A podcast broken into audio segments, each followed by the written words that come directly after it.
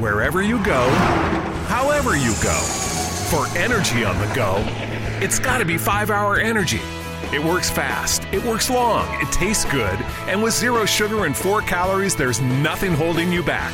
Fits your pocket, fits your backpack, fits your on the go life, whether you're going to work, going on vacation, or just going out with friends. 5 Hour Energy. Energy on the go. For more information, visit 5hourenergy.com.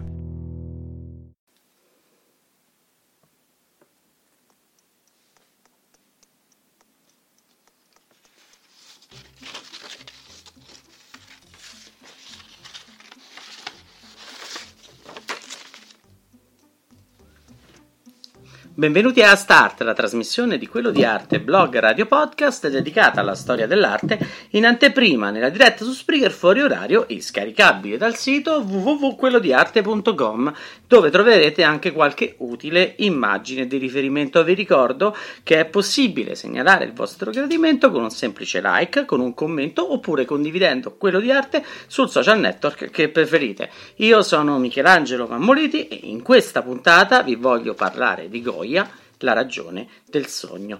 E stiamo in Spagna. Goya è un personaggio abbastanza importante per la storia dell'arte spagnola, lavora per il re di Spagna e già dalle prime opere inizia ad avere un'impostazione di corte. Fondamentalmente Goya è un artista rococò. La prima immagine che vi voglio mostrare riguarda proprio un'opera che è anomala nel repertorio di Goya perché è il ritratto della marchesa di Santa Cruz, una nobildonna sposata con José Silvia Bazán de Basten eh, che sarà praticamente il primo direttore del Museo del Prado. Eh, lei è Joaquina Tellez Girona, seconda figlia del duca di Osuna, personaggio molto importante.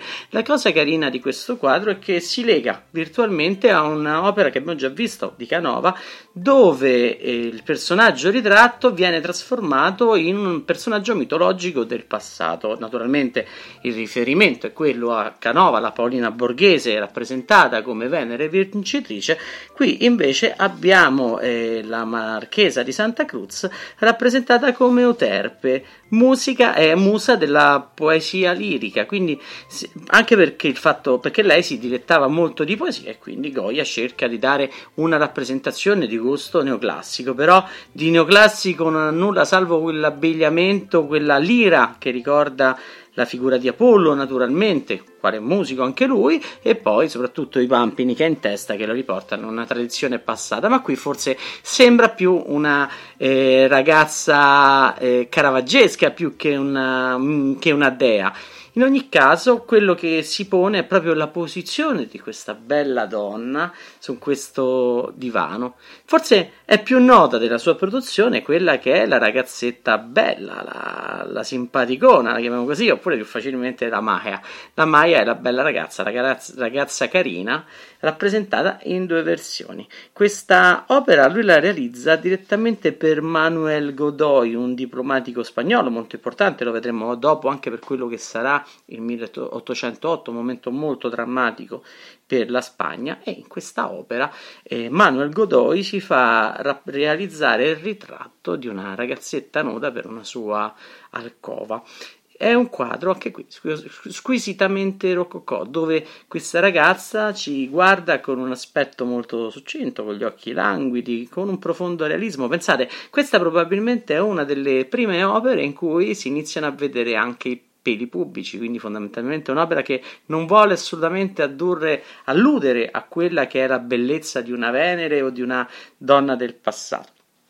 Naturalmente in questo quadro però c'era un piccolo problema con la Spagna, che forse solo Godoy poteva sostenere il fatto che la Spagna non permetteva la rappresentazione di immagini di nudo, anzi pena con eh, la pena di morte, l'Inquisizione non, non, accettava questo, tutto quello che era la, la Sacra Spagna. E quindi Goya è costretto a fare una versione successiva di questa ragazzetta alla moda e appunto nella maglia vestita leggermente più avanti con gli anni, ma lo stesso soggetto che addirittura veniva messo in modo eh, basculante davanti al quadro precedente, al quadro della maglia desnuda, in modo da far apparire la ragazza nuda quando il, marche- il marchese Manuel Godoy era eh, in casa sua per conto suo e invece quando c'erano ospiti si sarebbe opportunamente vestita. In fondo eh, questo sicuramente non si sa a chi si sia ispirata questa donna, ma sicuramente Goya eh, sembra che abbia voluto ritrarre una donna aristocratica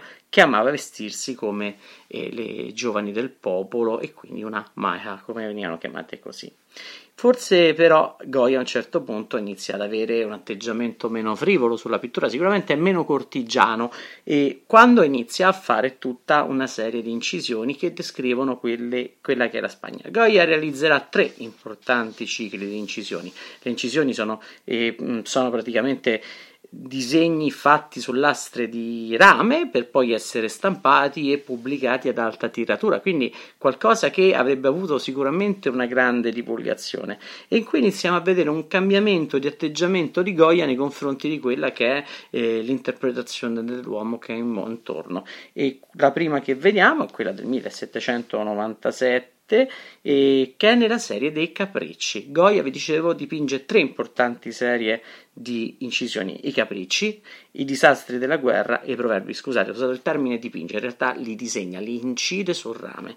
E, e tra questi, tra i capricci, c'è il capriccio numero 43 che si intitola Il sogno della ragione produce monstros, che ovviamente significa il sogno della ragione produce mostri. Stiamo in un clima in cui l'illuminismo sta facendo la sua strada in Francia. Eh, già è passato Napoleone al direttorio, sta subendo quella che è la eh, sua divulgazione, la sua, scusate, divulgazione, è troppo bello, la sua diffusione in quella che è l'Europa, sta sbaragliando letteralmente i confini Napoleone e la Spagna inizia a sentire la pressione napoleonica che vedremo si vedrà all'inizio dell'Ottocento in modo un po' più eh, esteso e importante in Spagna. E quindi eh, in Goya nel 1797 inizia a dipingere nei capricci appunto questa incisione che eh, rappresenta un uomo, probabilmente un suo autoritratto, mh, addormentato. Alle sue spalle abbiamo un inferno di di animali, di bestie mostruose che ovviamente non danno un senso di serenità alla scena, anzi rendono quello che è l'animo dell'uomo, quindi è una chiara critica a quello che è il concetto di razionalità portato dagli illuministi, ricordando agli illuministi che la fantasia prima della ragione genera impossibili mostri, unita alla ragione invece eh, il sogno è madre delle arti e origini delle meraviglie. Soltanto che in quel momento la Francia è foriera e porta, sta portando quelli che sono i valori della, della rivoluzione, quindi della ragione, ma in un modo molto potente, forte, e quindi diciamo che eh, l'opera inizia a essere una prima critica spagnola che poi vedremo poi raccogliersi invece nel 1814 quando Francesco Goya dipinge in uh, un evento drammatico che è accaduto in Spagna nel 1808, in un quadro comunque voluto dal governo spagnolo e che rappresenta la fucilazione del 3 di maggio alla Montagna Principe Pio, il 3 di maggio 1808. Infatti, all'inizio dell'Ottocento la Spagna era un territorio appetibile per la Francia di Napoleone che stava conquistando l'Europa. L'imperatore francese mirava al controllo dello stretto di Gibilterra, che era l'unico accesso al Mediterraneo, che in quel momento era sotto controllo di Carlo IV di Borbone, un re incapace e interessato, così dicevano i suoi sudditi, più alla caccia che alla cura dello Stato. Quindi in questa Spagna di Carlo di Borbone Goya si vede avanzare quella che è l'armata francese. Napoleone infatti con uno stratagemma avanza la proposta di un'alleanza con la Spagna per prendere insieme il Portogallo e spartirsi successivamente i territori. Il primo ministro spagnolo, Manuel Godoy, quello che aveva la maglia desnuda a casa, accettò l'intesa al posto del re, sapendo che poi avrebbe guadagnato nella spartizione dei territori parte dei territori conquistati. La cosa faceva gola, infatti, però l'esercito francese nel novembre del 1807 entrò indisturbato in Spagna con 23.000 uomini, tantissime persone, e pochi mesi dopo l'inizio della campagna di conquista napoleonica inizia a sbaragliare quella che è la Spagna dall'interno. E quindi assediata completamente da, proprio dall'interno, non riuscì a difendersi e il 19 marzo 1808 Ferdinando VII, appena subentrato a Carlo IV, fu costretto ad abdicare in favore di Giuseppe Bonaparte, il fratello di Napoleone.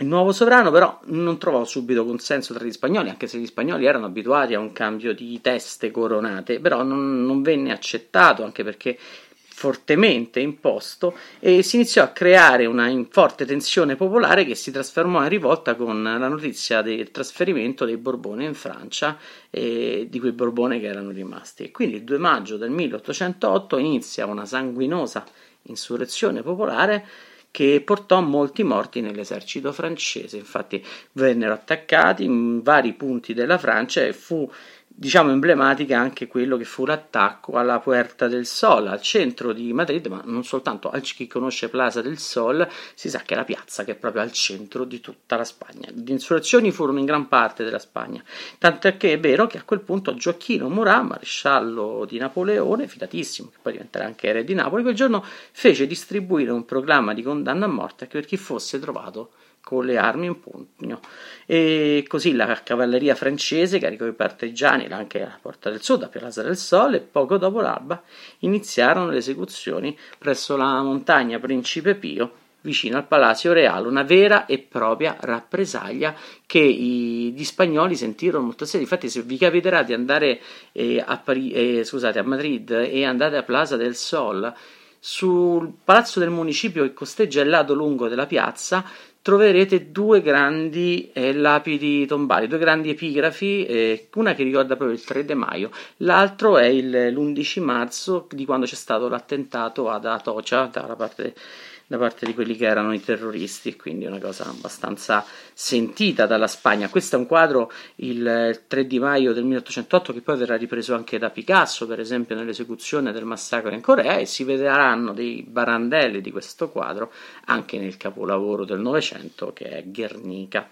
Comunque, quello che c'è di più importante da ricordare proprio sul 3 di maio è l'impostazione del quadro. È un'opera in cui noi vediamo i condannati che stanno per essere uccisi dal gruppo dei fucilieri eh, francesi. Questo quadro si lega virtualmente a quella che è un'altra importante serie di incisioni di Goya che erano appunto i disastri della guerra. E qui Goya raccontava proprio le feratezze, prima dovevano essere dei francesi contro gli spagnoli, poi si accorge, accorge mentre realizza queste opere che le feratezze non, so, non sono soltanto da parte dei francesi verso gli spagnoli, ma anche ricambiate in maniera sanguigna e violenta anche dagli spagnoli stessi. Pertanto inizia a essere Goya uno degli artisti che valorizzano l'umanità, soprattutto in una chiave romantica, ma di identità non soltanto nazionale, ma di identità umana. E quindi Goya racconta i disastri della guerra come efferatezze portate dagli spagnoli e dai francesi, in generale dall'essere umano nel combattimento verso l'altro. E in tutte scene cruente, quelle che sono i disastri della guerra, si identifica anche questa della fucilazione del 3 di maggio. Infatti abbiamo una critica ovviamente a quella che è la razionalità francese, perché in questo caso a uccidere sono i francesi e la critica è proprio nel discorso della luce. Se noi guardiamo questo quadro a colpo d'occhio, la prima immagine che ci appare è di un uomo che sta sollevando le braccia in alto in una camicia bianca e, ed è pronto per essere fucilato. Sembra quasi catturare l'attenzione. In realtà la luce vera, la luce fisica del quadro è di una lanterna che viene oscurata dal gruppo dei fucilieri sulla destra. Quindi è la libertà degli uomini a essere la vera luce, non la libertà portata dai francesi. Accanto all'uomo, all'uomo che sta per essere fucilato, ci sono i suoi amici partigiani terrorizzati e questo poi ci riporta l'attenzione allo sguardo dell'uomo stesso, che non è uno sguardo orgoglioso, come gli exempla virtutis dei francesi neoclassici. Quest'uomo è terrorizzato, ha paura di essere ucciso, è consapevole della sua ultima ora, del suo ultimo minuto, del suo ultimo secondo, del suo ultimo respiro. E quindi quasi come seguendo quell'idea di un uomo che muore, le, le, i suoi partigiani amici che gli stanno vicini ci accompagnano a vedere l'uomo ucciso ormai a terra, che anch'esso le braccia alzate come se fosse la seconda parte o il momento successivo all'uccisione. Dietro ci sono gli uomini in fila pronti anche lui che stanno piangendo quello che in quel momento è stato fucilato. A destra il plotone di esecuzione che si avvicina come una macchina infernale, nera, unita in tutto quello che è un, l'assemblamento che non dà respiro, non ha possibilità di grazia questa questa fucilazione. Sapete che le condanne a morte prevedono la grazia per il condannato, ma in questo caso la distanza è talmente vicina che non potrà essercene, quindi aumenta il senso di efferatezza, di violenza dell'uomo sull'altro. Alle spalle c'è una chiesa, lontana in lontananza, che in quel momento storico è stata impassibile ad accettare che questa barbarie fosse perpetrata. Forse poteva essere la chiesa l'unico elemento di eh, relazione con, eh, tra le due fazioni, invece questa relazione non c'è stata. Goya sentirà il dramma di questo momento, lo racconterà in gran parte dei suoi quadri, nelle scene di stregoneria, dove riprende tutti quei miti del, loro, del suo mondo, queste scene completamente surreali che ovviamente si iniziano a caricare di un profondo romanticismo, un romanticismo del guardare alla storia passata spagnola, a guardare a quella che è la caccia alle streghe la scena di stregoneria, le streghe non sono altro che il dramma umano che si libra nell'aria a dispetto dell'uomo stesso e quindi fondamentalmente ci sta dando Goya quella che è un'interpretazione eh, estremamente dura della realtà e inizia a muoversi verso territori che f- saranno tipici di un fine dell'Ottocento e di un Novecento. Vogliamo parlare di espressionismo prima di tutto. Infatti, già dalla fucilazione del 3 di maio la pittura non è quella classicheggiante, non è la pittura accademica che possiamo vedere nei quadri composti del neoclassicismo, ma è una pittura che segue un filone spagnolo importante dove non è importante la figura ma l'effetto drammatico reso dal colore. E questo lo si vedrà poi nella, in uno degli ultimi cicli pittorici che realizza importantissimi, che sono quelli alla Quinta del, son, del Sordo, ovvero la casa sordo era Goya, dove lui abitò a Madrid tra il 1819 e il 1823. Questi dipinti della Quinta del Sordo sono realizzati tutti a olio su intonaco e l'olio gar- garantisce quella che è la sua drammaticità e tra queste ce n'è forse una che è la più drammatica di tutte, quella fa dipinta da un uomo che sta sul finire della vita con la paura del tempo che non ha, che ha bisogno di, di portarlo sempre avanti. Infatti è il quadro, l'affresco, la pittura muraria più correttamente di Saturno che divora i figli. Un'immagine che già ha realizzato Rubens in un modo più accattivante sicuramente, ma questa, questa di, di Goya, già inizia ad essere espressionista, perché Saturno, il dio, che poi sarebbe Crono, il più giovane dei titani, figlio di Urano e di Gea, inizia a divorare i figli perché una profezia aveva detto che uno della sua discendenza lo avrebbe soppiantato e privato del potere, quello era Zeus. E quindi inizia a divorare tutti i figli quando la moglie Rea però riesce a porre in salvo Zeus sulla, eh, sull'isola di Creta. Zeus verrà allattato dalla capra Maltea e quindi poi ritornerà e ucciderà così il padre e, e praticamente riuscirà a tirar fuori i figli. Ma in questo quadro si vede il tempo che divora che, quella che è la sua discendenza. C'è un, un, ragazzetto tenuto in braccio, forse un figlio appena nato, che, sta, che è macilente, un pezzo di carne inerte e morta e, rappresentata con la, tutta la sua drammaticità. E poi il bello è che la figura di Saturno si inizia a scombinare, a sconquassare, diventa quasi un simbolismo antelitteram, un surrealismo, una pittura fondamentalmente psicologica che rappresenta l'animo interno di Goya. E questa pittura con una luce radente aumenta l'effetto della somiglianza e della realtà. Questa pittura che è grottesca, scombinata, distruttiva, però ci dà quella che è l'interpretazione poi di Goya, che ne ha viste tante dai disastri della guerra in poi e che sta concludendo la sua vita completamente sordo. Ecco, la puntata di quello di arte, blog, radio, podcast finisce qui. Spero che vi, vi, abbia interessato e vi ricordo che avete ascoltato Start, che questa puntata la troverete in podcast su Spreaker, iTunes, Spotify, SoundCloud e sul canale YouTube di Quello di Arte. Inoltre sul sito www.quellodiarte.com troverete anche le immagini di riferimento per questa puntata. Volevo ringraziare tutte le persone che continuano a contribuire su Eppela e sul crowdfunding in www.eppela.com. Stiamo facendo una raccolta, sto facendo una raccolta fondi per darvi una qualità audio migliore, per migliorare questo servizio che spero eh, vi piaccia e vi continui ad interessare. Accetto, aspetto dei feedback anche scritti, non, non, cerco solo soldi fondamentalmente, ma anche un interesse particolare a questi che queste che sono le puntate. Quindi, se avete ascoltato questo podcast e se vi è piaciuto, se avete qualche curiosità o se desiderate approfondire un argomento, mettete un like o lasciate un commento qua sotto oppure cercate quello di arte su YouTube, Twitter, Facebook, Instagram, insomma su tutti i social network che preferite. Alla prossima volta e ricordate che l'arte si vede, si ascolta, ma soprattutto si sente.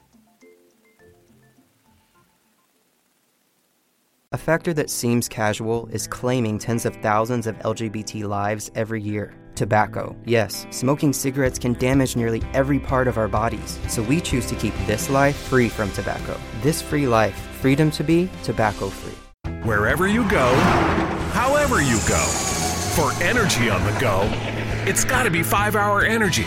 It works fast, it works long, it tastes good, and with zero sugar and 4 calories, there's nothing holding you back. Fits your pocket, fits your backpack fits your on the go life, whether you're going to work, going on vacation, or just going out with friends. 5 Hour Energy. Energy on the go. For more information, visit 5hourenergy.com.